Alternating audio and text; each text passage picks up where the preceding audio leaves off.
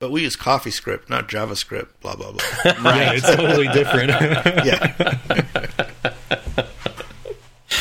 Oh man.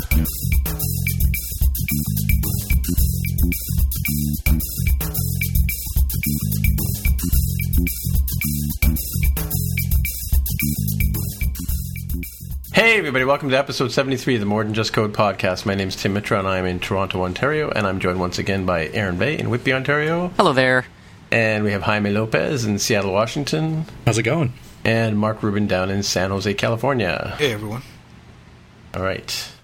So what's going on? What's shaking? What's happening? What's the big buzz? You know, same old, same old. You know, I sold a bunch of stuff uh, in the past week. Remember Yeah. that uh, that MacBook of my mom's that I was telling you about? And Yeah. I was trying to decide whether to upgrade it or sell it as is.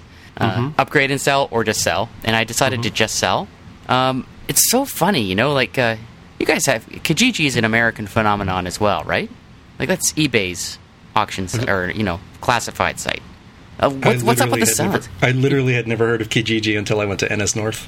Really? I think it's pure, I think it's I've never heard of it either. I don't know what you're Oh, I didn't know that. Okay. It's, it's like Craigslist, but yeah, I guess it's it's like Craigslist, but eBay owns it. I think. do they? Yeah, pretty sure I mean, they do. Mind you, I used to work for one of their competitors, so I think it's purely uh, a Canadian thing. Okay. Well, okay, Yeah. that makes sense. Um, yeah, it's uh, it's very popular. Oh my God, is it popular? It's huge. Um, so anything that you want to sell for free, and it's like it's like Craigslist, except it has you know some approach to graphical interface, uh, unlike Craigslist. Craigslist is of course used by many people in Canada as well, but uh, Kijiji appears to be the dominant leader. So if you want your the thing that you're going to sell to be seen by the most people, it's the way to go. Anywho, so uh, I decided to sell my MacBook, or my mom's MacBook. She just gave it to me and said, just get rid of this. And I put it up for $150. If you remember last week, Tim, I was thinking maybe 100 bucks would be about what it's worth. So I just decided I was going to shoot the moon and put it up for 150 Yeah. um, I had about five or six people write to me within an hour of posting that thing. yeah. and, that's uh, a good price for a Mac. Yeah, yeah, and for a, a modern Mac, right? Yeah. Um, but you know, I when you get that much interest, you kind of get the idea that maybe I didn't sell it for too much, and uh, but it, it sure did disappear quick, and can't hate that. Um, and I also sold a first generation iPad. Um, that disappeared for hundred dollars. Um, and what else? I had. Uh, suffice to say, Kijiji is a pretty amazing tool that uh, we totally take for granted.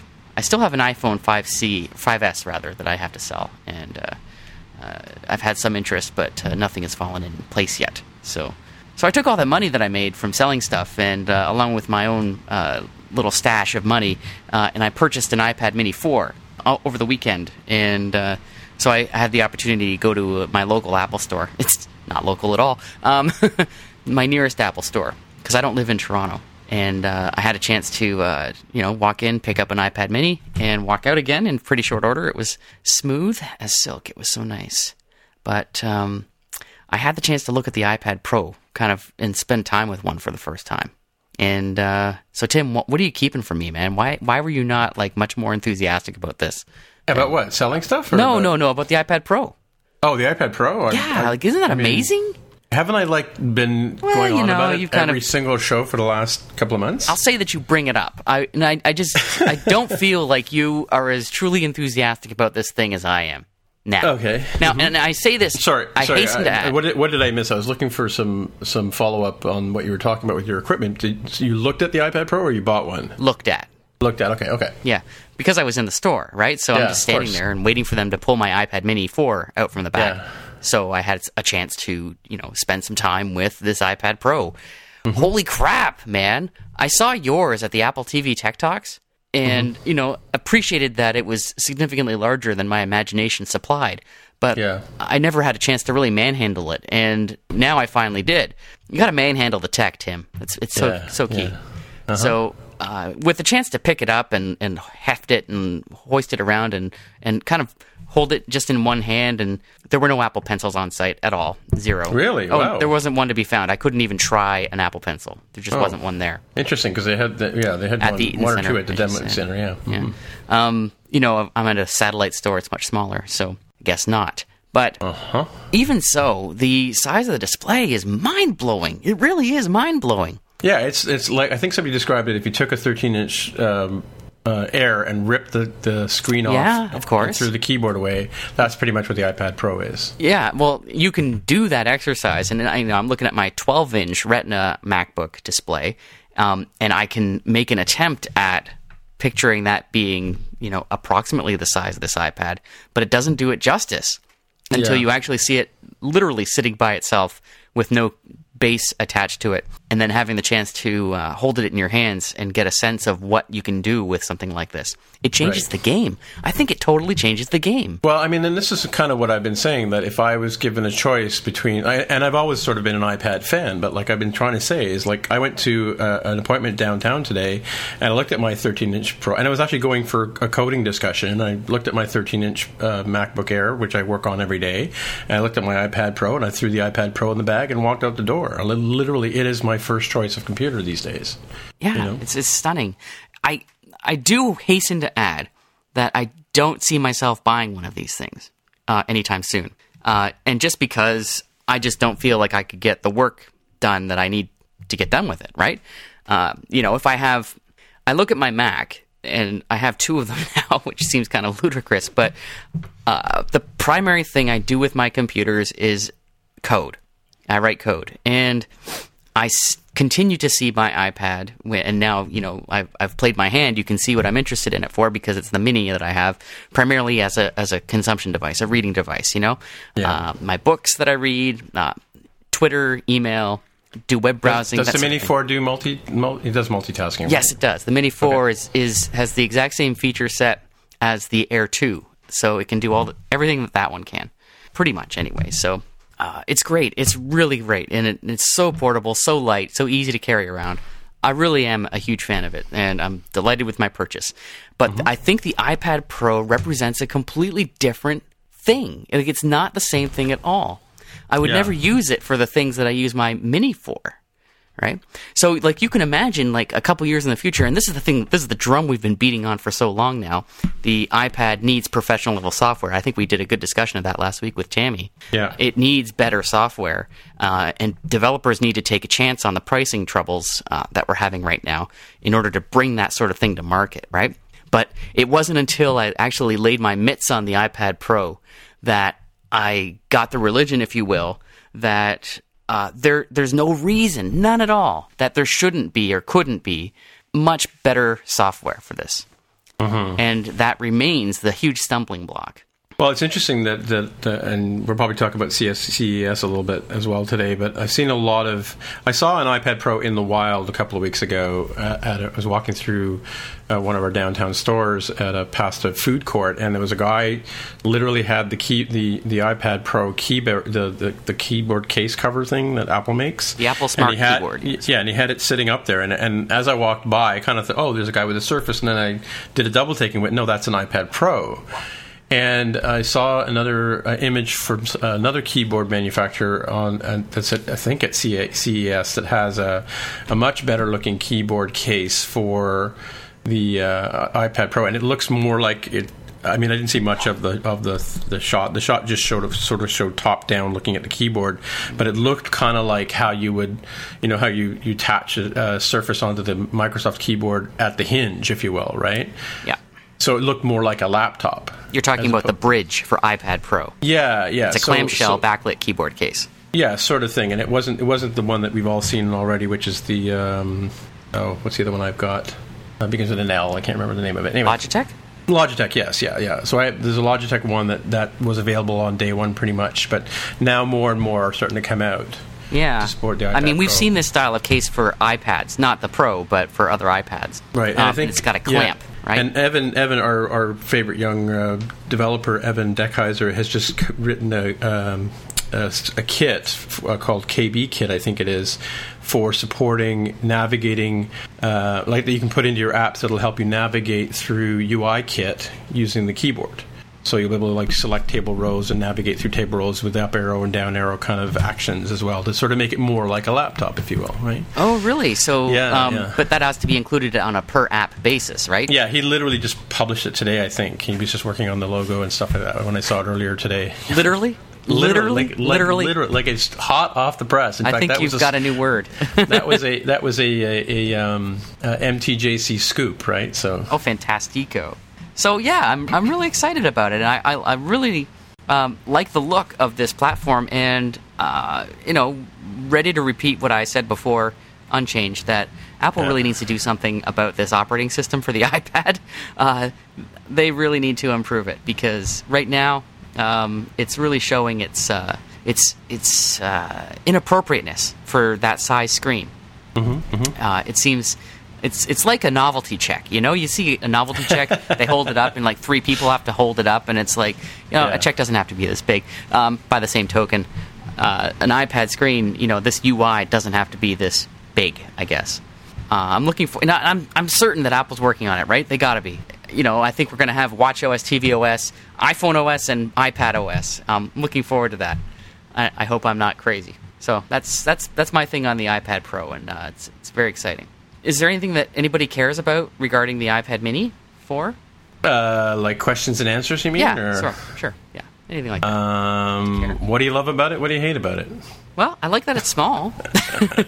Yeah, You is this your first? This is your first. Oh, I know you had a mini before. I did, yeah. I bought the original iPad Mini when it came out, and which was basically an iPad 2 uh, Yeah. in the smaller body. So same uh, low res display and the same A5, I think at the time, the processor. Um, it was never a terribly fast computer uh, iPad, and uh, it was, however, incredibly light and portable, but uh, no Retina display. And Yeah, I, think I still have mine, by the way, so don't speak too ill of it. well, I, I- I won't. I mean, it's it's it's like I said, super portable and great to read on. Um, the you know, and that's that's really what it came down to. When I got the iPad Air, uh, that was like I had the Mini until I got the Air, and um, I loved the Air because of the the Retina display. It was my first Retina iPad, and because it was also light. Like it was dramatically lighter than the iPad 4 before that, right? So you've got the the 9.7 inch series of iPads, iPad, iPad 2, iPad 3, iPad 4, and then the Air, right? And so when the Air came out, it was so thin and light that it sort of competed with the characteristics of the Mini, such that I thought I could get away with it. So that's why I ended up with that model. Uh, but uh, in the meantime, when the iPad Mini 4 came out, it took all the features of the iPad Air 2, which you know included super fast processor. Like that's the big thing with the these current generations of iPads is that they are dramatically faster than everything that came before it, right? Um, but it also has this incredibly thin and light profile. So, and um, I guess what happened is I kind of, you know, sat back and realized what it was I was using this iPad for. You know, despite all my hopes that the iPad would become sort of a, a productivity tool, a work device, if you will, uh, where I might do a lot of text entry. And so I was, you know, I spent a lot of money on keyboards over the years and kept trying to fit it into that way. But I had to come to realize that that's just not how I'm using it. I'm, I'm using it to read, basically. Uh, and I'll tap out the occasional tweet and email, but uh, very little in the way of productivity. So having the iPad mini uh, is sort of a recognition of you know what exactly I use an iPad for, and that's why I have it. It was almost a ridiculously easy decision. Um, so you know, and then of course at the same time the iPad Pro is coming out, and here's Apple saying, "Well, look, you know, you still think the iPad's for productivity? Well, here's the hardware to do that." Um, Right. But I know that the software is not ready for it. Uh, the Mini 4, though, to me is the perfect iPad. Okay. No, Okay. And then, well, I, I, as a mini fan myself, I can't disagree with you, right? Because uh, I think that that uh, I didn't buy the three because I was disappointed the three wasn't enough of an upgrade. It didn't have Touch ID. Well, it did have a Touch ID, right? There was something about it that was uh, under, or the processors weren't up to speed, or something like yeah, that. Yeah, they weren't, but I'm pretty sure that the Air 2 is the first iPad to get Touch ID. Uh, yeah, maybe the first. That's tr- no. Are you sure? Yeah, I'm pretty sure. Because think the that's uh, true. Yeah, the iPad Air 2 came out, and then the the next newest iPad is this Mini 4. Really? Okay. Yeah, because remember Apple didn't. Oh wait a second. The, the No, no. I- I think because I was loo- I was waiting for an iPad Mini that, No, that had Touch ID right, because I was smitten with Touch ID once I had it on my uh, my iPhone 5s, right? Um, yeah, and then I didn't last Mm-hmm. Yeah, year. because there when was a Retina Mini 2 or 3, Retina Mini yeah three, yeah, and that's all they did was added the Touch ID. Yeah, but they didn't. They didn't increase the processors and whatever. The motion right. chip was the same, so That that's why I didn't. thing. I didn't think it. And for the price, I didn't think it was a worthwhile investment. You know, so I went ahead and, and bought the iPad Air two. So I kind of leapfrogged you guys because I went from an iPad three to a mini to a what have you, uh, iPad Air two, and now the iPad Pro. Right. So. Right. Okay. But I, I, the one thing that's interesting is, is I made a comment about the the uh, one thing about the iPad Pro. You know how things get so big that they they become unmanageable. I have the silicon case from Apple, right, which now has after like a month, uh, it doesn't quite fit anymore because it's it's I must have stretched the rubber somehow because it doesn't quite sit on the thing as nice and clean as it did when I first got it. So. Oh. Yeah, and I think that just has to do with the with the mass of it, right? You know, it's just so big. Really? Well, that's. Yeah, yeah. You should, maybe you should take it back. like no, the next what, time. for what I paid for it, you're damn right. I should well, take it back. exactly. You shouldn't. I don't think that should happen. Yeah, but it's kind of it's kind of like one of the it's like a dead pixel kind of argument, right? So like, are they really going to care, right? It's probably worth finding out. I mean, especially given the number of times you go into the Eaton Center store, uh, you know, and you've probably got the thing on you anyway. So why not pull it out and ask them? Yeah. Well, actually, uh, I don't have a reason to go to the store anymore because yesterday I got the notification that my pencil is finally shipped. Hey, They managed to catch a phoenix and pluck its tail feather and make me an iPad uh, Uh-huh, pencil. So uh-huh. yeah, Well, congratulations, but yeah. uh, so it arrives know. tomorrow apparently. I don't know. I think you'll find a way. You'll find a way to get to the Eaton Center. Oh yeah, for sure. Yeah, when you do, you should ask them. You should drop that and like, I'm happy for your pencil, but not not about the case. Yeah, it's funny. It's funny. I've got plenty of like I, I was as you were. I just noticed your link here about your case, and I, my my iPad, iPad Air two. I wanted to check and see what case I had for that. I still have the case in my hand. I had an Incipio case. Um, that's sort of a similar kind of rubbery uh, material, but uh, and never had a problem with that one fitting. But uh, yeah, Right. this, uh, hmm. I've always I've always gone towards leather cases. I prefer those, but uh, and I recently just bought a Targus 13 inch um, laptop bag that I use for my iPad Pro. So Okay. so when I'm out and about, you know, I've got a shoulder bag. Got to it. accessorize. Yeah. I've got a fantastic bag that I'm just in love with. Um, it's an Incase bag, Mm-hmm. uh, and it's kind of like a saddlebag uh, shape, or, or sorry, not a saddlebag, a um, mess. I'm not Messenger saying messenger, Messenger. but it's uh, it goes across your chest, the strap, Yeah. um, and it uh, and it rides on your back. It's like a Mm-hmm, like a camelback, uh, but it's very small, and it holds my 12 inch MacBook and my iPad, um, and it's got a nice storage pocket, and it's really sharp looking. Uh, Cool. I bought that a f- several months ago, and uh, have have really been enjoying it since. So uh, I should put a link in that. I will find that and put that in the show notes for people who give a crap. Mm-hmm. Uh, incase.ca, close for maintenance. What? You Well, just they must, close be, a must be- they must be rolling out something for CES, I'm sure. uh, yeah, I'm sure that's it. yeah, a lot of lot of silence over there from the U.S. Maybe a bit of follow up. So, I think at some point we talked about some sort of app that does um, like a coloring book kind of thing, Yes, right? And I think it was in relation relation to the Apple Pencil. And That's um, correct.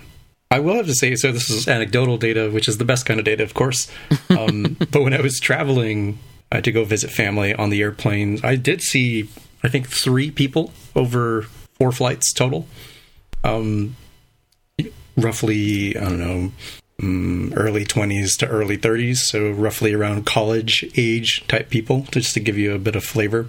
And they did have coloring books. Um, I didn't. I didn't ask any of them, unfortunately. Like, hey, like, wh- why do you do this, or and so on and so forth. But, but it is something that I had not seen on airplanes before. So, But it's it's it's, trend, it's trending these days. it's definitely definitely trendy. So I mean, it might be the kind of thing that could be cashed in on in early 2016, right before things get flooded. You know, just go find some um, off the shelf. I'm sure there must be like you know public domain or Creative Commons related stencils that you can get out there, slap them into an app, throw it up there, do it in app purchase model or something.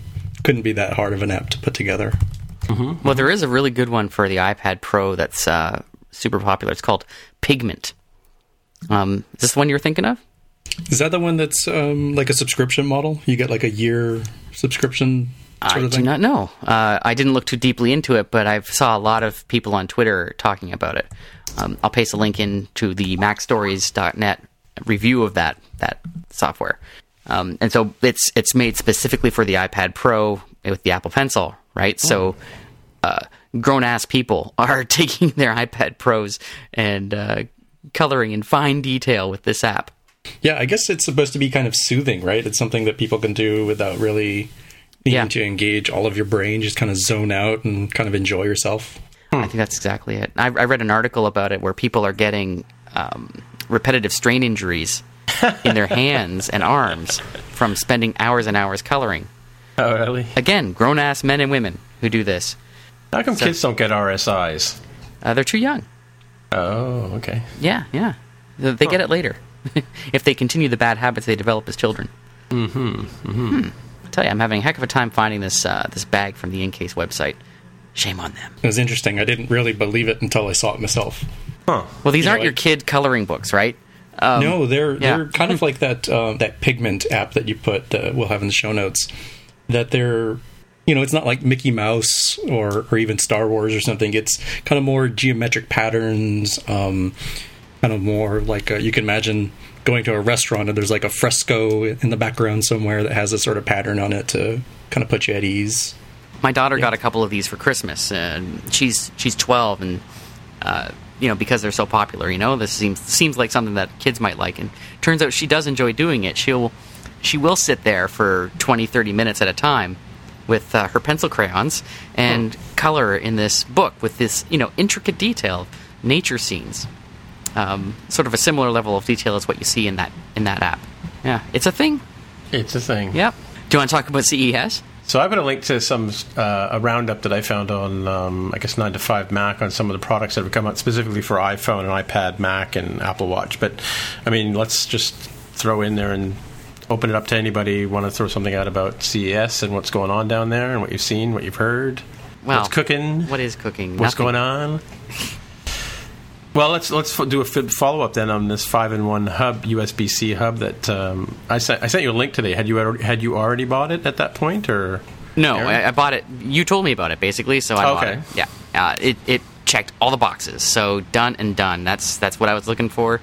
The price was And right. for the people driving in cars, what were those boxes you wanted to check? All right, let's have a look. So this is the Hyper USB Type C five-in-one hub with pass-through charging.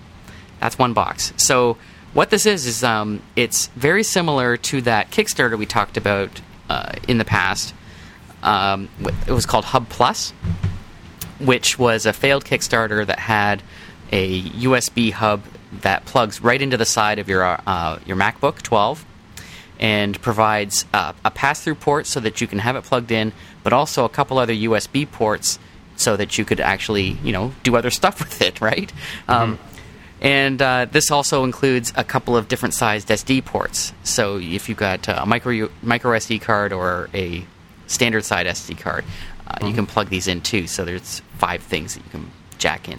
So um, when that when that project failed, I was sort of looking around for anything else that might fit the bill. There and there has been nothing until until this one has come out. Uh, I've seen others uh, announced, but uh, this seems to be the best one. Um, it's made specifically for the MacBook, so it comes in the same three colors that the MacBook, ba- Ma- uh, MacBook comes in, um, and is made out of aluminum, and it's very small. It's not a desktop hub, so this isn't uh, intended anyway as a way to sort of dock your computer at the desk. Although it could. I mean, it's not saying it can't. But it's really meant to be taken with you, so it's as portable as your MacBook is. It'll slip into my bag without any problem at all. Uh, and if I ever have need of charging plus having something plugged in, say an iOS device that I'm doing development with, uh, I can readily do it with this thing. So uh, that's what's got me excited about it. And when uh, Tim posted the link about it today, uh, it's it's on sale as it, at an introductory price. It's normally seventy US. Uh, they have it for fifty, and there was a link from the nine to five Mac site that gave you a further ten dollar discount. So Oh, when nice, you use yeah. the nine to five Mac as a, a coupon code, you get ten dollars off. So it brings the price down to uh, forty dollars, and there is uh, ten dollars shipping. So that got shipped to me, um, and uh, that paid for the shipping. So uh, it ended up costing me fifty dollars US, and it'll be here when it gets here. I don't know when. So um, Cool. I'll report back. I'll let you know if it works okay. But uh, you know, hopefully it does. Yeah, we've seen others that are sort of intended as as docks, as desktop docks, which are you know much larger, uh, maybe have more in them like an Ethernet, for example, which would be too much for this thing.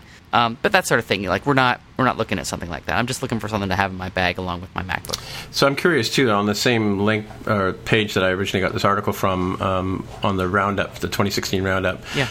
Griffin also has a breakaway MagSafe type adapter for USB-C. Is that a? Do you think that's an issue for you guys, or? An issue in what sense? well, I mean, like uh, as my dog regularly knocks my my power cord out Oh, of the out right. of the you know my Mac, and when he's on the couch with me or whatever, he's you know clumsy and doesn't respect my Mac as much as I do. He is a dog. Yeah, so he kind of trips on the cable all the time, which is what the original. I remember when the first they shipped this thing out. It's like your dog's going to knock your laptop off the desk, and but the MagSafe will make it safe, right? Yeah. So so uh, Griffin's got an adapter, uh, I guess, that has sort of a, a breakaway kind of feature as well that you could add to your, the end of your presumably the end of your USB-C power cable, right? So Yeah, so it's a, it's a magnetic clip that plugs into the USB port, and it has a magnetic end that uh, pairs with their included uh, cable, which snaps in magnetically. So, to me, I'm I don't think that's kind of a big deal uh, because the MacBook, this MacBook was made specifically to be used untethered. Um, you know, Oh, it, right. it is a Mac and it has the same limitations of any other mo- notebook that Apple makes. Um, so it does not have infinite battery life by any stretch. Mm-hmm. Um, but that was sort of their thinking. They, they're trying to iPadify the MacBook, right? yeah, Uh, because you know you don't you don't use your iPad while it's plugged in, right? By the same token, you don't use your MacBook while it's plugged in. Um, and you know people will roll, roll roll their eyes at that sort of thinking, um, but that's actually exactly what I do. I I don't I hardly ever use it while it's plugged in. Um, I keep a, a plug at my desk when I'm using my iMac or not computing at all. My MacBook is is plugged into that power. But if I ever want to use it, uh, I got to unplug it and walk away with it somewhere. Uh, and that's that's how I work. And so something like this doesn't really mean much to me. By the way, the other product that I mentioned earlier, I just found the link. It was on the same page. It's from a company called Brydge with a Y. Brydge. Um, I told you that one. Oh, you told me about that. Brydge. Brydge. Okay. Just don't, don't listen to me, Tim. I feel like you just don't listen to me anymore. don't, Aaron. You just go on and on and on. Um, We've heard that any- from our listeners. Yes. But uh, was, so you, this is the one I was talking about earlier. I just wanted to mention to the show, folks, or people listening to the show. But it's a backlit keyboard, which I think is kind of cool. But again, it sort of makes it makes your your iPad into a laptop type of affair, except for the fact that it runs on iOS. I mean, the things I, I caught from the 9 to 5 Mac stuff is one that I think I'd seen somewhere else from the CES notes that are coming out, like the um, plethora of things for the Apple Watch, primarily chargers. Most interesting one to me, um, even though I don't think I would ever use it, is the uh, I think it's the Griffin one that's like a little keychain sort of brick. Specific, I think specifically for the watch. Yeah, it is. I don't personally have this problem of running out of charge with mine. I guess because I don't go on, uh, you know, sort of uh, exercise tours, which probably means I lead too much of a sedentary life. Um, however, for people who actually are, you know, relatively active and use their Apple Watch as a fitness tracker sort of thing, um, this could be for them. I think most of the complaints I've heard about battery life have come from people who do use the uh, fitness tracking aspect. Yeah, I, I, don't think my yeah exactly. I, I think I turned that off, and that may have been part of uh, the, the original watch uh, OS. Um, I haven't really played around with the fitness stuff when because that was that was it was draining my my phone and my watch at the same time. But uh, when I was going out and about and using that feature, and I think other people complained about that too, right? But um, yeah, I wonder. I did have to go back because you're right. I, I very rarely have a problem with my battery on my watch. My phone, for sure. Like I've noticed ever since the, the watch came out that the phone team, seems to run out of out of juice. And I'm talking about an iPhone 6 Plus as well, right? Which when it first came out was great on the battery. So I don't know if it's iOS 9 or something else that's uh, chewing through the battery on these devices. Yeah, I haven't noticed that. Like my my phone gets as much life as it ever has. yeah. Yeah. Um, there might be something Hmm. wrong with your phone.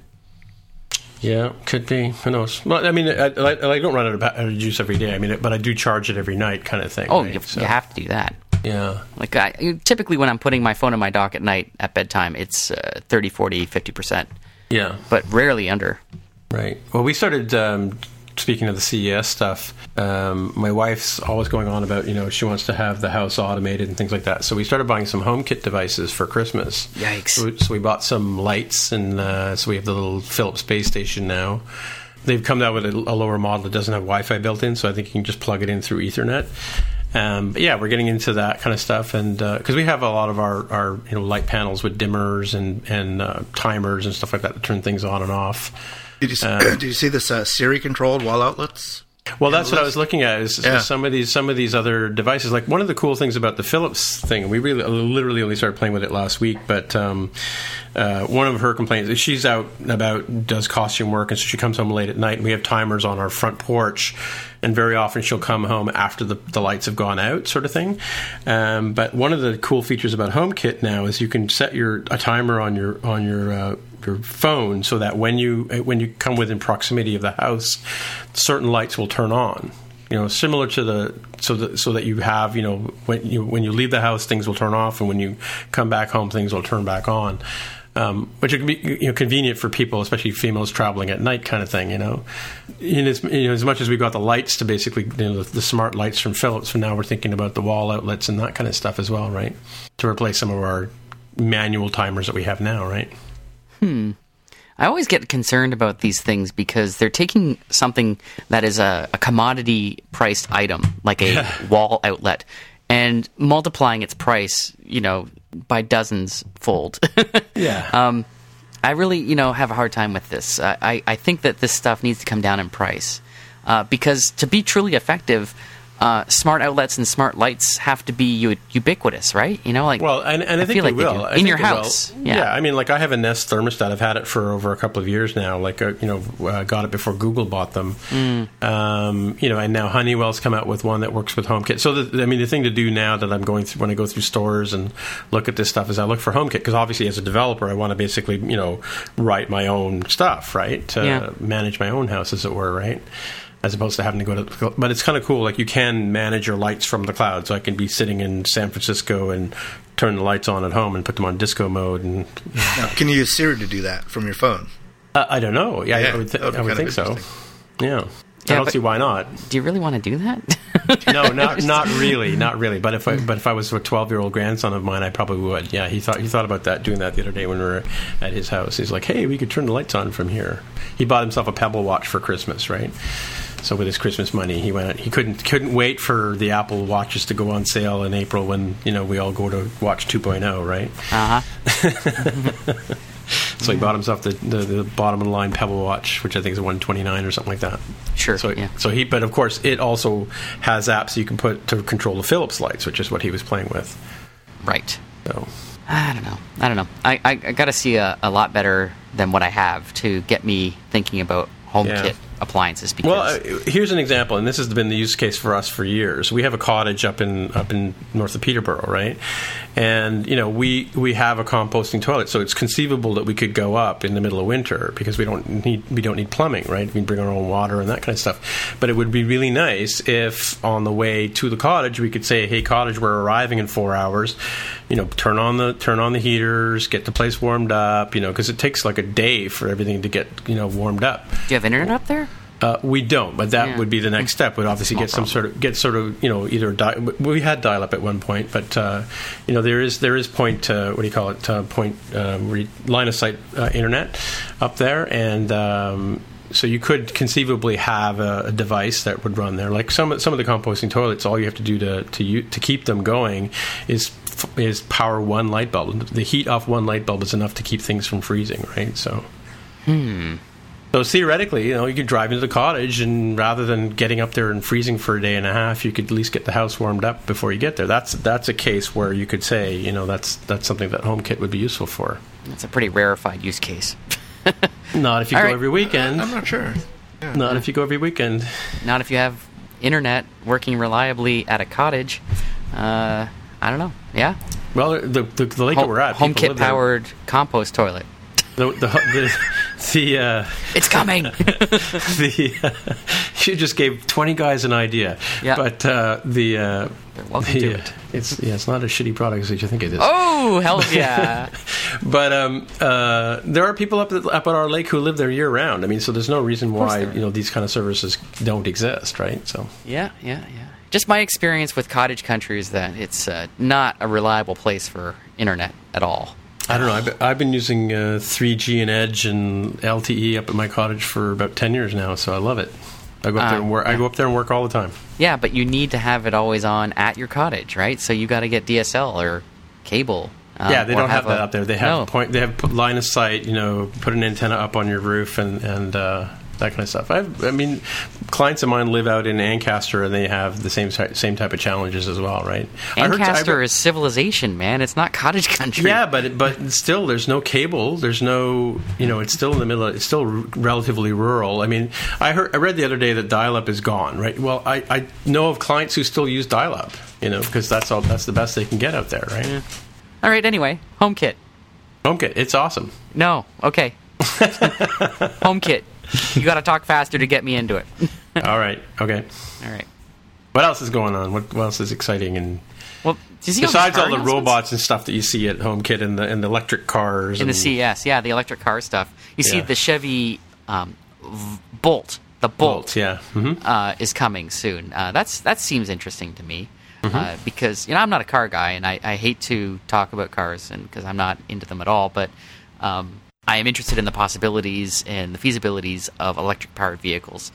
Uh, the Bolt seems like the very first entry that will feasibly bring electric cars to the masses because, Mm-hmm. uh, in the states anyway, they're targeting a sub thirty thousand dollar price, and it has a two hundred mile range, which is about three hundred and fifty kilometers or so. Right. Wait, are you talking about the Volt? Chevy Volt? B b b Bolt, B as Different in- than the Volt. That's right. Yeah, the Volt has been out for a couple For a long years, time. but the, the Yep. Bolt, the Bolt is their new entry, and it's a it's a four door uh, sedan, small, but uh, has a 200 mile range and will cost under thirty thousand dollars after the uh, the tax incentives. So uh, That's that an American price, though, right? That's an American price. I don't know Right. what it's going to be, like eighty thousand in Canada. But Yeah. um, Ars Technica did a really nice uh, video introduction to that model, um, and it's launching in 2016, so it's going to be out anytime now. Um, so I, I thought that was really cool. Uh, here, I'm going to put a link in the show notes uh, in the document, and then you can put in the show notes, s'il vous plaît. For the people driving in their cars. And their- Yeah, they can they can pull over in their cars and then um, have a look. So let's put this right here. I'll just leave this right here. So check it out. Yeah, so that sort of thing was exciting. But there was another company called Faraday Future, uh, which people thought was an Apple shell corporation. Uh, the the people making the Apple car, Project Titan. Oh, Uh, really? yeah, it turns out they're not. They are uh, funded by a Chinese video streaming service, and they are making a big push into the U.S. market with electric cars. And they they showed off a concept car which has no bearing on reality at all. So I don't know what the hell they were doing, but everybody was so excited about it that they went on for a whole day on this uh, Faraday Futures car. Uh, so it's apparently a platform on which they can flexibly build any kind of model car. So um, that was weird. It was just weird. That's all. But I think you can say that about most things at CES. They're weird. You kind of scratch your head and move on. Um, you know, it's CES, right? Yeah, could could you repeat what the Chinese company does? Because I, I may have misheard you. Uh, I said they are a video streaming service. They are like That's a what I thought you Chinese. Netflix. Yeah, so is, is this like a long term play for automated cars? Like, hey, why don't you watch Chinese Netflix on the way to work? Yeah, I have no Buy some idea. Oreos. I, I'm guessing it's a di- it's a diversification strategy uh, to leverage their their huge revenues in China with uh, a different industry. Yeah, I saw them on Discovery, this, uh, Discovery TV just a little while ago. It's Faraday, you said, right? Faraday Future, Faraday, as we all try and remember how to spell Faraday. one R. Yeah, Um, I'll- I'll it's called Google fix it Le. TV. Le TV. L E T V. And it's actually not the company itself that's invested in this. It's the owner, the uh, a Oh, billionaire. I see. Right. Cashed in 1.2 billion of his own shares Mm-hmm. um, in his own company, uh, and then, you know, how relevant is it? Yeah, yeah, we'll see. um, you can see that there's there's a certain concentration of effort happening around automobiles, right? That uh, companies that were not had nothing to do with cars are now getting into them. Uh, and you know, as as part of our own mandate is more than just code, but as uh, inside the Apple ecosystem. Uh, we're going to be starting to talk more about cars as as as Project Titan comes closer to fruition. Yes, and uh, Jaime has just Yeah, pasted a link in the show notes for here. cars? Uh, yeah, well, sure. I mean, like we've got CarPlay today, right? And so you can write a CarPlay app. So why wouldn't CarPlay be the centerpiece of an Apple car? You know, or you know, it's at least feasible. Yeah, it was one of the things on the uh, nine to five article was uh, Ford, I think, or somebody's come up with a CarPlay. Yeah, Ford is is uh, is on board with it, and- and Pioneer now has a third party uh, CarPlay. Yeah, they just updated them. They they had they've been shipping them for about a year now. Uh, but like, uh, seems like most car makers are jumping on board to CarPlay now, ex- with the notable exception of Toyota, uh, who just announced that they will not be using CarPlay. Uh, Really? thereby ensuring that I will never buy another Corolla. um, but uh, it seems most other companies are, like uh, Volkswagen, for example, uh, much maligned and troubled these days. Uh, nonetheless, um, most of their new models in 2016 offer CarPlay support. And JBL's got a something for CarPlay as well. I'm not a big fan of aftermarket um, car audio, stereo, video Really? components, or the idea of them. You know, like you you spend quite a bit of money, like it's a six hundred dollar thing, uh, and then you have to get it installed, and it's kind of janky putting it Mm-hmm. into your existing console. You know, you should really get someone professional to do it. But, But, by the same token, though, you can if you buy the one from the car dealer, you're going to spend three times that. yes, but it'll be beautifully integrated into this the car, right? I think it uh, it just looks better. And then, of course, you know, you put a, a third party component into your car, and it becomes a huge magnet for thieves, as I have discovered in my checkered past. I used to live in an apartment building in Scarborough. Oh, I thought you were a car thief in the past. No, I I I've had my car broken into uh, about half a dozen times. Oh, yeah, yeah. In the space of a few months, living in this one apartment building in Toronto Sure. Yeah. uh, back in 2000. So uh, you you see a, a third party stereo in your car, and you might as well rip it out and hand it to the first ruffian to walk by. Mm-hmm. and so what what how how unlikely is it that uh, the same thing won't happen with a CarPlay stereo? Well, yeah. I'm, I could say a lot, a lot of things about car thefts. I mean, we've had gar- bags of garbage stolen from our car. It's like I just shake my shake my. We just don't. We can't keep anything in our cars. Can't keep anything in your cars. That's right. in the cities, but you know, Yeah. I, I think a friend of mine was telling me about his car in New York, and he basically had put a sign in the window saying "Doors are unlocked. There's no money, and there's no radio." Yeah, that's right. Yeah, that's one of the big things. Like I had a car um, that had a I, I installed a third party stereo in my car, and Yeah. of course it got stolen. Um, and so one of the you know great things is that I, I when I bought my next car, I made sure factory model stereo. I do not want to upgrade it. I don't want to change it out because it's just going to get stolen. And did it get stolen? Never. No, like a, a factory model car stereo is not going to get stolen. Nobody wants those. Right, right, right. Anyway, that's that's a Way more than just code, Tim. yeah. That's that's yeah. That's mhm. Okay. Well, let's move on from CES then, since you're about to fall asleep. so Jaime. Um, you put some things on here. Shack, Stackware, Stack- Stackshare. and Stackshare, yeah. Um, so you know, it's the beginning of the year, and people are doing all sorts of things like, "Oh, what should I get into tech wise?" Or maybe you're starting at a new place, and you're like, "Oh, I kind of wonder what everybody's up to." If you wanted to know, hey, what does um, Slack itself use? Right. So if you, if you search for Slack, you can see that there's both an entry for Slack, the tool, right? You can see what companies are using that. But you can also see, like, well, what sort of tools does Slack itself use underneath the covers? And so it's kind of nice and interesting to compare what people are doing. Weird. I'm trying to make sense of this, Jaime. I'm look. I, I just searched for Slack, and I see Yeah. So so look at Stacks, Slack. right? And you can see that they're using um, stacks. Okay, here we are. Interesting, kind of interesting that they're using PHP and uh, Apache HTTP server. Um, you know, Android and iOS, as you would kind of expect. Then their see back this. end, they're using Amazon CloudFront, which tells me what they're doing for their CDN. They're using SendGrid for transactional email, as opposed to like Mailchimp or um, it's like Baboon or something. I forget what the what the Jaime, I'm sorry. I'm not following this because I I picked sla- stacks after the Slack search result, and I see things that are everything other than what you're talking about. I see Prudio, Oh, these are people who are using Slack. I think. Oh, are these other companies? No, because I see like how Soylent ships a trillion calories per month. It's like an article. Like, what are stacks? Let me see here. I'm confused. I'm I think it's a collection of what tools these other companies use. So you can, in, So if if, I you click put on if you put in Slack- Slack, then you're going to find companies that are Ah! have said that they I use see Slack. it now. Yes, I, I I had to drill down into Slack itself. Right. Gotcha. Gotcha. Uh, Wow, Why, PHP. why would Apache. anyone do this? Uh, seriously, what's the motivation for putting your tool set out in the Like, if you're Slack, why would you share this information? yeah?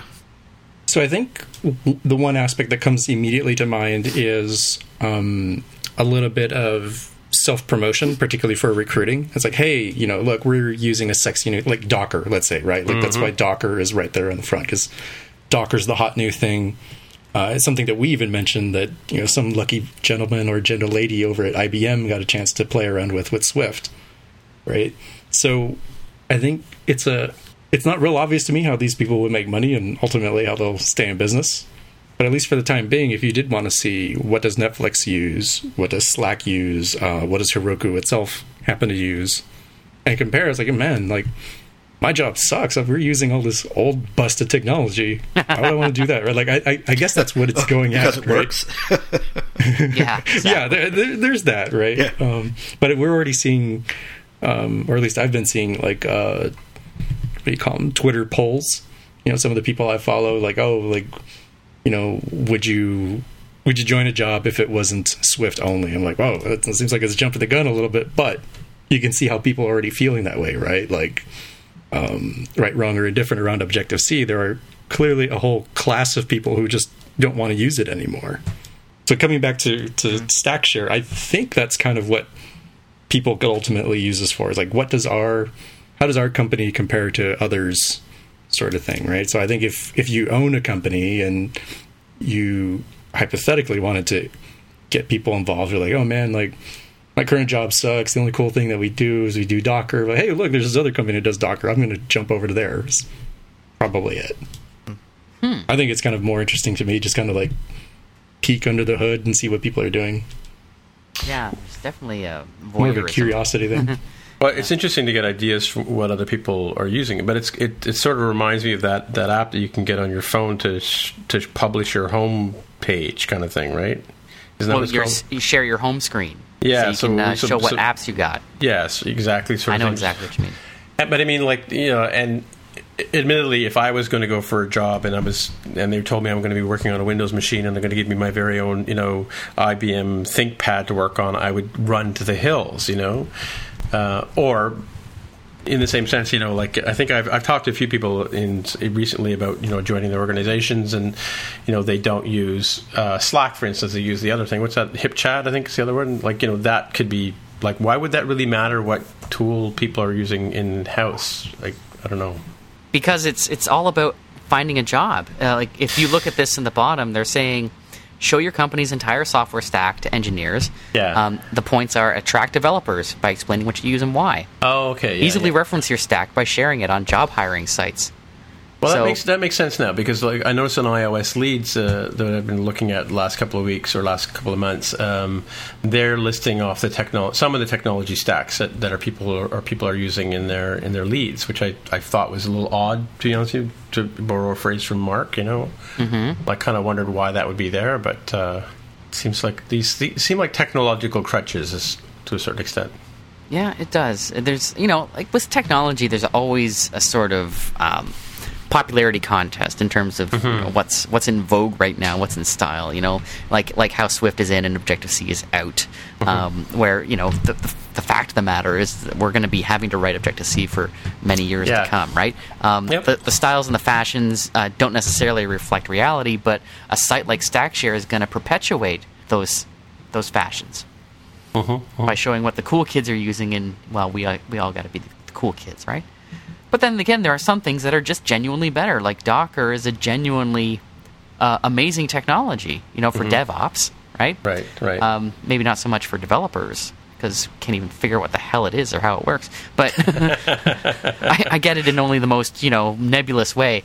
Uh, suffice to say that it's a. I know it's a big deal. I just uh, nuts and bolts have a really hard time figuring out how to use it. But I know it's a big deal.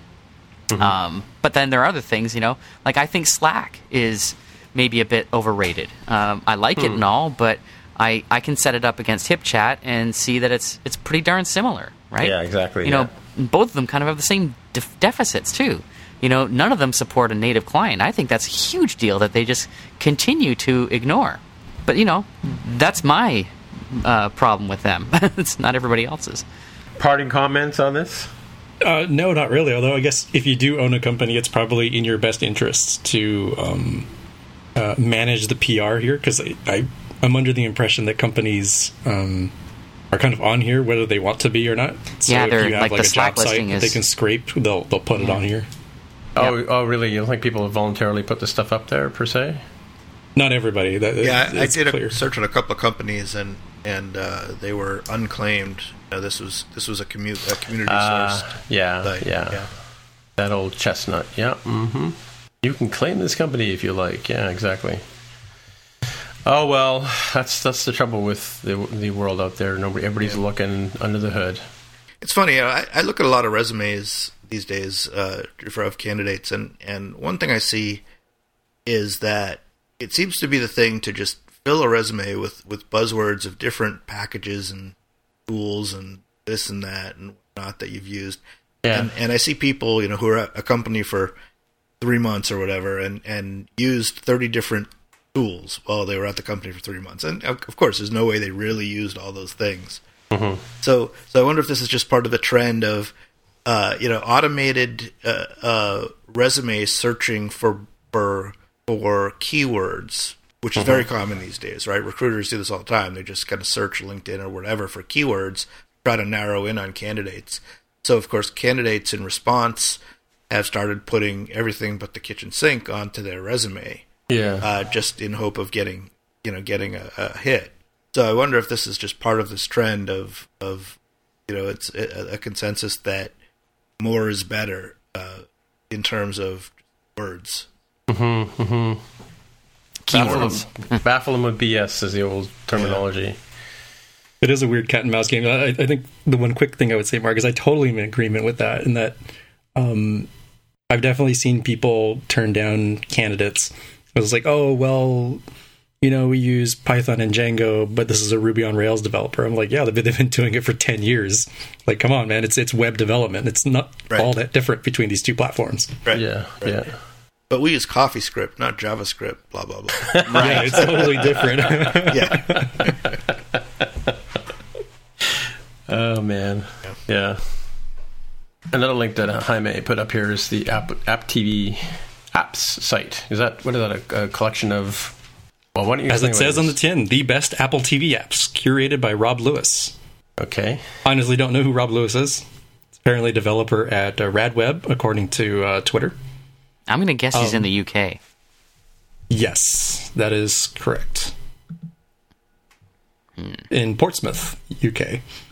Uh, in any case, um, we've talked about. I don't actually know if I've been on the show when this happened, but at least you guys talked about the fact that you know it's not necessarily super easy to find apps on the Apple TV. You know, there was Yeah, yeah, we I think it's been that. an evolving experience, right, for the App Store on there. Um, so these sorts of things crop up, right? Like here's one individual's view of like, hey, here's some really cool apps, like, um, uh, what is it called? Oh my gosh, I can't even. Oh, there we go. Sketch Party TV seems like it's real hot. Like a lot of people seem to like that app. It's so much fun. seems like a real fun uh, party game kind of thing that you can do, or um, let's say a lot of these are kind of channel related, like BBC iPlayer or Channel Four News. Plane Finder, I think, would actually be pretty cool. Um, you know, checking to see when people are coming in and out, sort of thing, uh, without having to switch on an app or something um, and totally change what I'm doing. Just uh, let's flick over to this other app on my Apple TV and see what's going on. Get some context. it's broken. Has anyone looked at this panel app? It's on the list. It's uh, Let's analytics for Apple TV. So it looks like it's a display that shows Oh, hi. There you are. analytics from apps. I guess I, I you know, I'm, I'm looking at it on my Mac and I have my Apple TV on, so I can't actually look at the at the uh, description. Use what you already know, which includes Mixpanel, Google Sheets, Google Analytics, Stripe, Shopify. simply beautiful way to display analytics on your Apple TV. Yeah, a lot of companies like to put a, a big display on the wall that shows analytics of what their site is doing, what their app is doing. It looks Yeah, like this well- could do that kind of thing. Well, it's interesting. I think I'm not sure if it was Jaime or, or Greg maybe was talking about the fact, or maybe Aaron, but the fact that you could have like an Apple TV, you know, in your in your uh, mezzanine as people are waiting for things to happen. You know, my hairdresser has an Apple TV and they you know play stuff on there all the time. But and I've gone to places where they had like an HD TV displaying commercials that they had done in the past. So this could be a similar kind of idea, right? app. Oh, look at that Magpie! Magpie shows up on the list. No way. It's in the Get second hell outta column. I had to hit to the next page. Oh, in the next page? There's Yeah, another page. there's like oh my page- god, there's more. It's like a page. There's like a little it's- page down this there. is It's not a just like- oh my god, it's Magpie! It's just like Oh, the other app store. Yeah. Holy crap, Oh. check this out. All of a sudden, this site's got legitimacy, eh, Aaron? Yeah, this site is the real deal, kids. Pick of the week. On November 12th. What does what a great site. it, it just pulls stuff from the iTunes, or the iTunes uh, listing. I can't find um, Magpie. I'm so disappointed. No, I don't see it either. Yeah, I'm not sure if find it on these are site? shown in the same exact order. Um, might be just the width of the window that I have right now that makes it actually show up. But from November Or- 12th, 2015, Yeah, I got three wide. How many wide have you got? Three. three wide. three wide. I'm just going down the center column. I'm surprised you know what uh, I'm, there's little of that I'm seeing here are games. Uh, Jetpack Joyride, Beach, Yeah, bug, but beach Buggy Racing. I would have expected it to be like nine to one games to other, and uh, it's significantly less than that. Yeah, I think that probably says something about the curator himself, right? Absolutely. Yeah. Huh.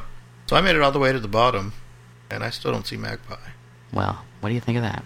You could also search for it. So there's a little hamburger menu in the upper left hand corner, which I think this is probably like a Tumblr site or something, I would Yeah, guess. yeah. And you just search for Magpie. Yeah. Well, where's the surprise until? Oh, there. That's why. That's why Oh, I, couldn't. I didn't recognize it because it was not purple. Not purple. Yeah, it's not purple. Okay. Anyway, cool site. And I guess uh, you know it'd be best if there were an Oh, RSS can I? I can heart it too. Look at that. I just hearted it. Oh, maybe not. way to heart it. It oh, it's Tumblr. Okay. Oh, I see. I have to be logged into Tumblr to use this, I guess. Yeah, so in any case, people can go check that out. You know, if you have a Apple TV, see if you find anything in there you like. See if you get any ideas for apps you yourself could create. Thought I'd throw it out there. Cool. So this is a Tumblr site, so it's basically running on Tumblr's technology. Because when I click on the heart, it wants me to, uh, to Log some- in. log into Tumblr. I Yeah. didn't have to. Oh, click on the heart. I didn't.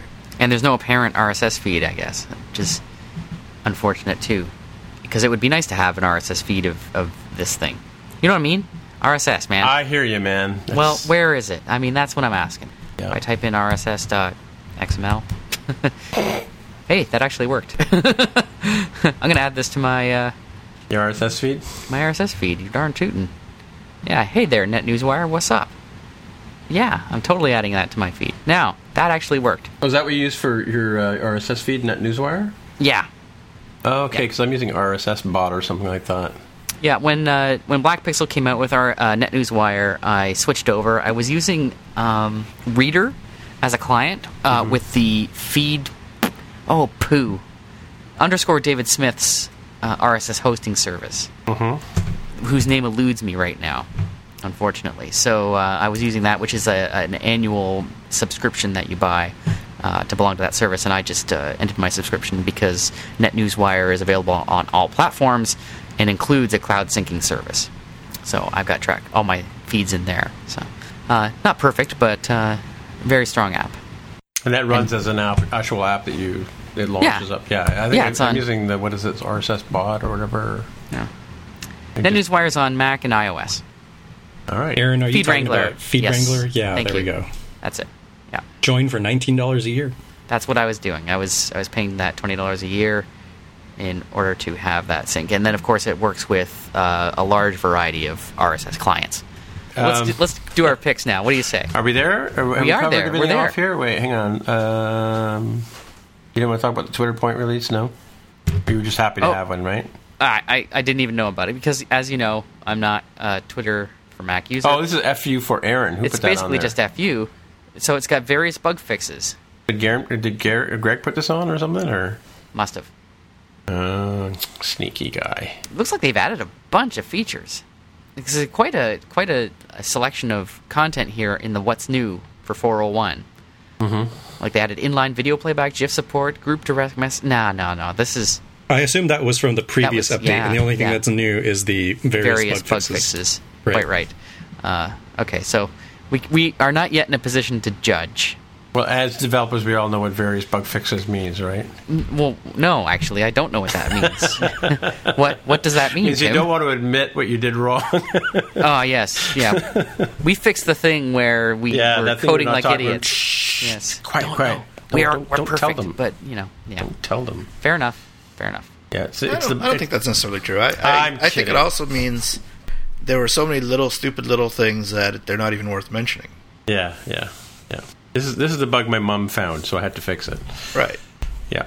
hmm So let's go around the table like we usually do and see if anybody has any picks this week, and we'll stop at Aaron and see if you have a pick. I do, and uh, this one is a follow-on to my little rant about the iPad Mini 4. Uh, it is uh, a case, and it's called the Khomo iPad Mini 4 case. It is actually um, it, it's the equivalent of going to Apple and buying a smart cover and and what they, whatever they call the back case. Because one of the big changes Apple made with the iPad Mini 4 in their case uh, selection mm-hmm. is instead of offering a single smart case that like is one unit that you put the iPad in and it has a back and a front, mm-hmm. they now sell two separate things: mm-hmm. the cover and the back, and you can buy them individually. Uh, Yeah. Why? Because they want to make more money. Well, and this is what I was talking about earlier with my iPad Pro is that they have the same same deal here, right? The iPad Pro, uh, yeah, it, that has a back cover case, and uh, I was a little put off by the pricing of the complete solution for the iPad Mini. I wanted a, I wanted back and front coverage, and I didn't want to spend eighty to ninety dollars doing it. And so I, I browsed around the web looking for reviews of um, alternative cases, and came across this one. Links in the show notes, and uh, it's twenty bucks all in, like after shipping. And this is Canadian dollars, by the way, so it's probably even less. than uh, sorry, how do they say it? U- US of A. US of A. So uh, be even less there. And uh, it got good reviews. Uh, I like the look of it. They have a, a very large selection of colors. I chose orange uh, as the cover with a black back, and it looks super sharp. And it was here in like three days, um, and it works great. It actually fits really well. It's got it feels like the same kind of build quality as an Apple case. I couldn't be more pleased with it. So the only thing, the only thing, is I've got a charging dock that this thing doesn't fit into anymore, and uh, that's that was disappointing. But uh, it's got a really nice back feel to it. It's it's a matte finish on the back, but it's sort of like um, a soft touch kind of thing. I don't know how to describe this. I'm rubbing it now. Do you hear that? Um, I can't I can't describe what this is, but it's got a really nice feel to it. It does pick up a little bit of uh, grease from my fingers. You know, like that photo you just put in there, Tim, Yeah. um, where you can kind of see that uh, you've got. Man, you're very careless, man. You're just so careless.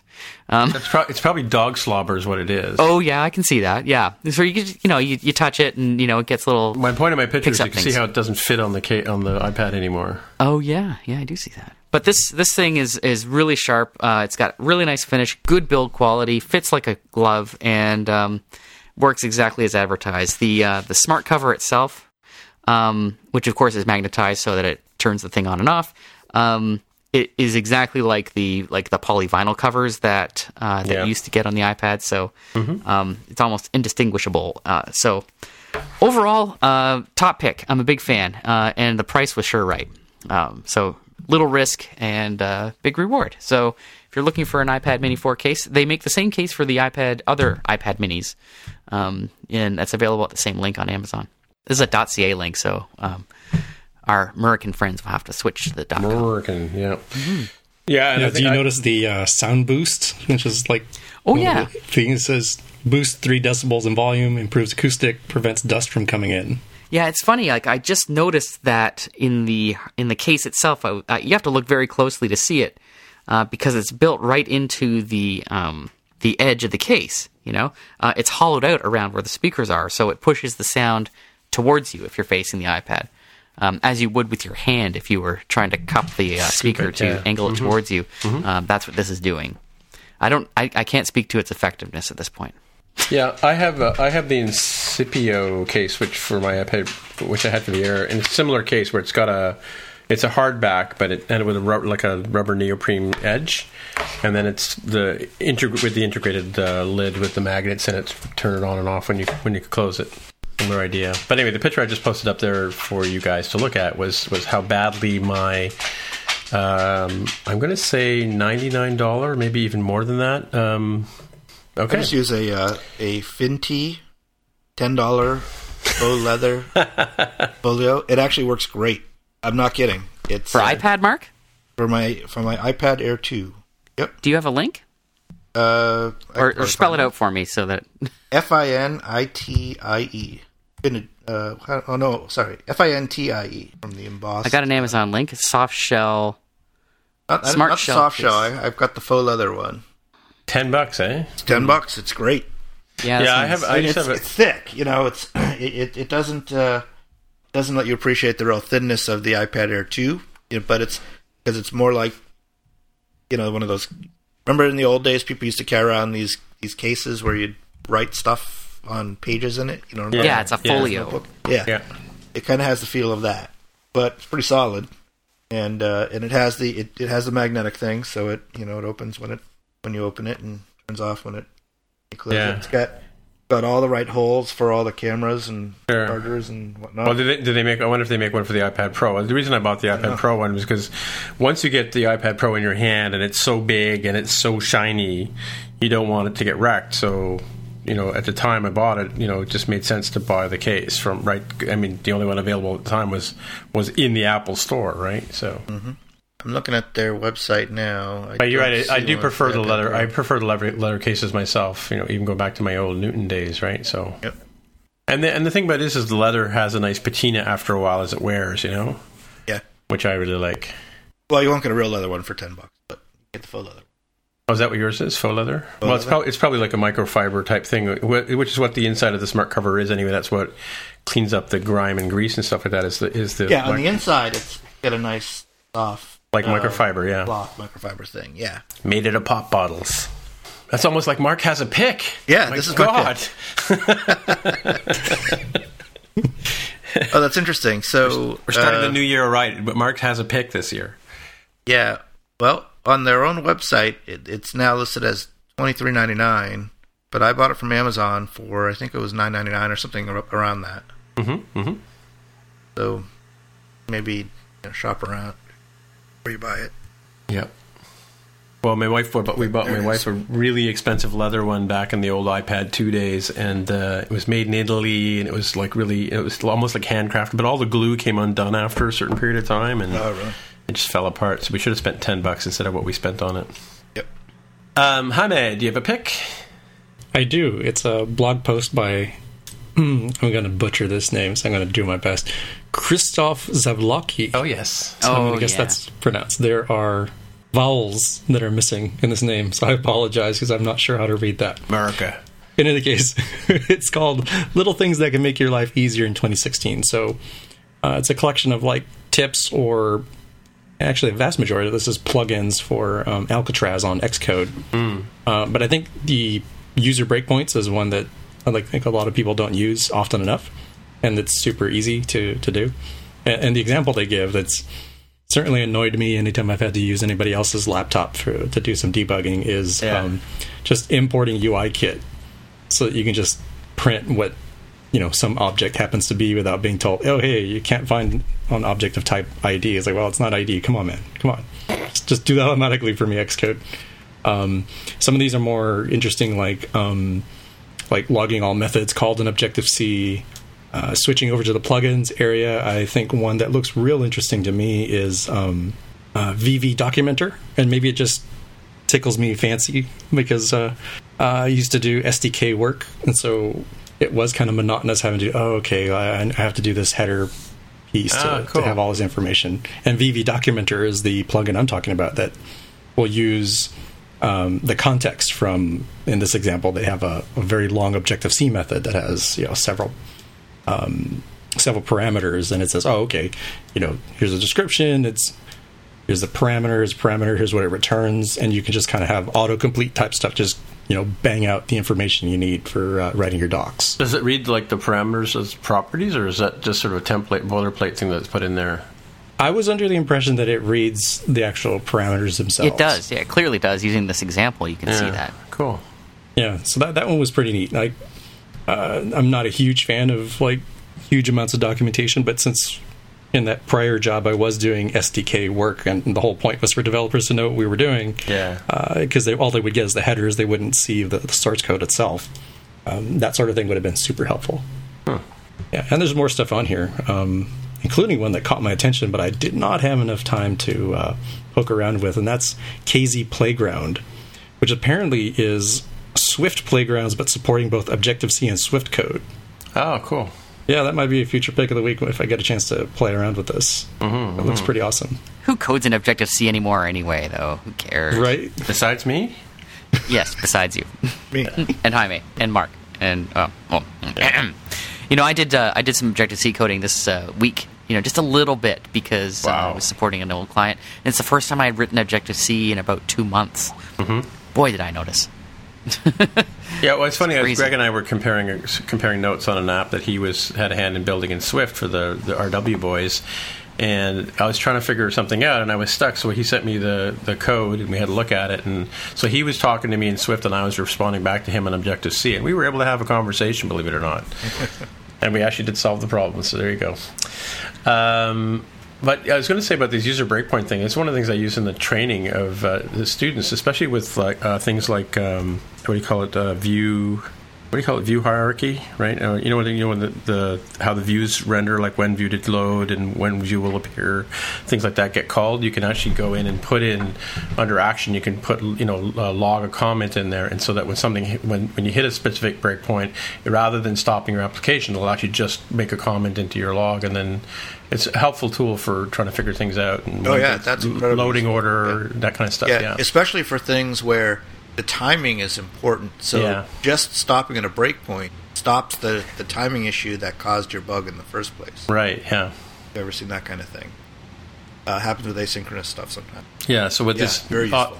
with the option in the in the image here of the automatic continue after evaluating breakpoints. So in the action, you can say, uh, I forget what it is, it's like log command or or whatever it is like that, and you can put your own words in there. Sort of, okay, view did load ran here, and then as you're going through the you know the loop of, uh, of what, what's happening in your app, like you're setting it to the background, you want to see what happens when you come back to the foreground, that kind of thing. Like it's a, helpful to illuminate to the students what's going on when when they're working in your app, and it of course can help you in debugging your app as well. So it's kind of a useful thing.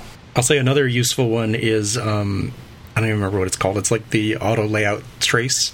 So if you have an ambiguous view, it'll say, "Oh, here's everything that was being rendered, and here's the one we decided to break in order to make it a valid layout." Right, That one's useful to have in there too, because it, nothing is more of a bummer than just watching your app explode because you forgot to do something silly with constraints. Mhm. Mhm.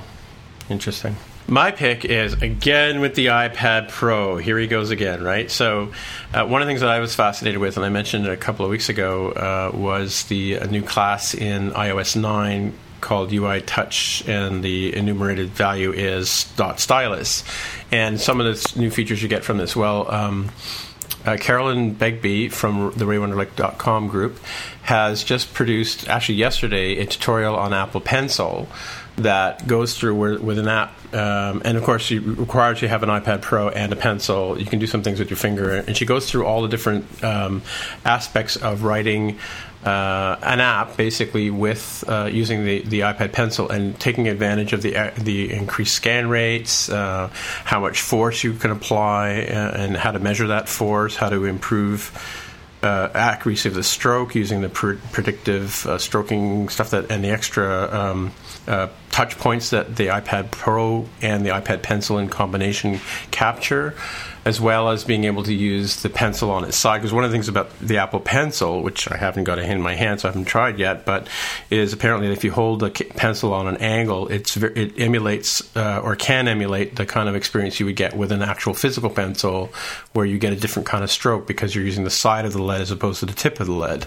So if you're interested in one writing a drawing app is a good example of doing that, but also using the Apple Pencil and then provi- applying or taking advantage and putting support for the Apple Pencil into your apps. It's a great little tutorial, runs you through a little bit of math and a little bit of geometry, but uh, but makes it quite quite plain uh, to use Apple Pencil, and that's called uh, the Apple Pencil tutorial. Getting started.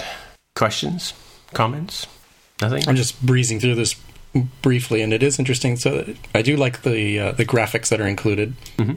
to help me understand like what uh, the Apple Pencil considers to be altitude versus azimuth. Right. And that's, I think that's exactly what you were talking about right now, right? So using Yeah. a, an azimuth value to sort of give that, that edge, and I think they're drawing like a heart or something. Yeah. and you can see how the the hump part of the heart is very thick, as you mentioned, it's like a pencil is on its side, and then the very pointy part is very crisp and thin, as if the pencil had been lifted back up and was pointing, you know, nearly perpendicular to the surface. Right, and the amount of force uh, applied affects the width of the stroke as well. And then as when she gets down to the part where playing with opacity, you know, if you got the pencil on its side, so it's in that shading mode, and you apply more force, then the combination of the force and the um, the the angle allows you to do sort of different shading.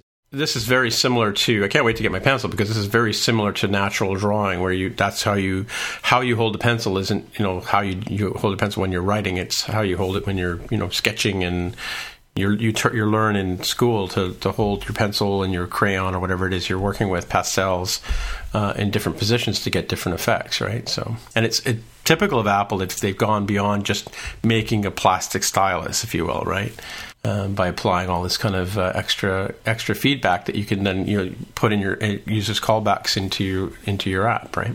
Yeah, I mean, as we mentioned earlier, I mean, get some open source designs and this tutorial, and boom, you got a coloring book app. Cash in, folks, cash in. Exactly. Well, I mean, like I've always wanted to make a drawing app, for instance, because that's sort of where where my background is, right? So, cool stuff. What about, what about a, uh, a, a an app for comic book writers with Mhm. sort of a set of stock images and things like that you can pull in and, write in, you know, build your comic book around that. Yeah. Kind of. Did you ever have? I was thinking about this as an app idea, and um, did you remember ever having like the sticker books where you had like a letter set sheet and you'd rub the stickers onto the the page to make your own little stories? Oh my god, yeah. Yep, I just yep. I was just talking about that last week with someone else. Well, because uh, Simon Pegg was talking, he did a, an article on his experience with Star Wars, and he was talking about when he was a little kid, because I think he's probably the same in your age range, Aaron.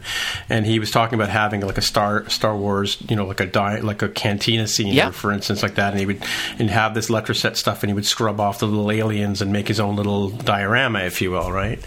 Um, I was actually Yes. thinking about making an app to emulate that kind of experience, you know, because I, I remember doing that kind of stuff when I was a kid as well, right? Yeah, like we we had all kinds of branded, you know, Letrasets, and uh, I can't remember what the name of it was. Like I I, I know the term Letraset, Yeah. but that's not what it was called. It was like, and I had superheroes. Um, you know, I'm just googling now. Action Yeah. transfers is. Well, in my old art portfolios downstairs, I was, we were digging around the basement a couple of months ago, and I, I found some actual real life letter set. Letraset was a branded, you know, art piece that you would buy at art stores to do all this sort of glyphs and stuff like that. You can now get fonts to do, right?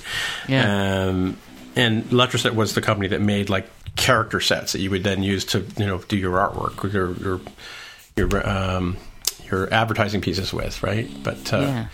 Yeah, this was a different, but similar kind of thing where it was like rub on kind of, Yeah, yeah, rub on yeah. transfer kind of deal. Yeah, right? and you get like sheets, like you get a scene, you get sheets of like action heroes. Yeah. and you'd put them on to the scene uh, by rubbing them on. Uh, super awesome. I, I had such a blast with those. well, that's what I'm saying. Wouldn't it be kind of cool if you could combine that with like an iPad Pro and a pencil, and then and then as you rub it off, it kind of because you remember if you if you didn't rub it off perfectly and you pulled it up too quickly, it would only get half the drawing where you Yeah, you apply miss an the arm. pressure or whatever. Yeah. But then again, but there was also I think there were other ones where you had bits of pieces, like you'd have a, a torso and arms and legs, and you could pose your make your own poses as well, right? For sure. Yeah. Yeah. Oh gosh, that dog. I heard. A I'm just- I was I was listening to a comedian today on TV. Uh, I took a break this afternoon, and he was talking about you know the difference between third world countries and first world countries. In third world countries, the kids are outside playing, mm-hmm. and in in our in first world countries, they're all in the house, you know, Yeah, yeah. playing on their iPads. That is true. Sad but true. Alrighty, well, that was a walk down memory lane there. Yeah, it sure was. All right, let's button her up, Tim. All right. Uh, so, Aaron, if people want to find you on the interwebs, where would they look? Go to the Twitter machine at Aaron Vegh. And Jaime, if people were finding you on the internet? Also on Twitter at Dev with a hair. And Mark? Mark R at smapsoft.com. And I am Timmy, t- uh, Timitra on. Timmy. Timmy Tim. I'm Tim Mitra, the Twitter machine, T I M M I T R A, and I'm at my website, it-guy.com. And like that. So I guess we'll see you guys next week. And till then, adieu. See you later. Goodbye. Bye. Bye. Hey, if you want to find out more about the show, you can visit the More Than Just Code website at mtjc.fm. There, you can find a summary and show notes of each episode. We list links to the items that we talk about on the show, as well as links to the apps on the App Store. Hey, if you like the podcast, please leave a comment on the website. And if you could also write a review on iTunes, that would be amazing. And if you're listening on Overcast, go ahead and press the recommend button now. I'll wait. It really helps others find out about the show. You can also follow us on Twitter. The podcast Twitter account is at MTJC underscore podcast. And if you'd like to support us, you can pledge any amount on patreon.com slash MTJC. Thank you so much for listening. Love you guys.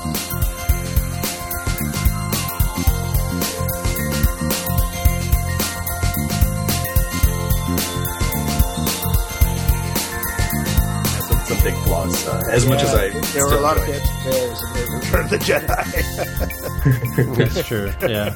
Um, uh, but I I am cognizant of the fact that like they I, I can see why they felt they needed that right like it needed to feel like Star Wars and I think in some cases they went a little too literal with that in making it Star Wars: A New Hope. yeah. Um, but I think they needed something to sort of cleanse the palate for people out of after the prequels, right? Yeah, that's true. That's true.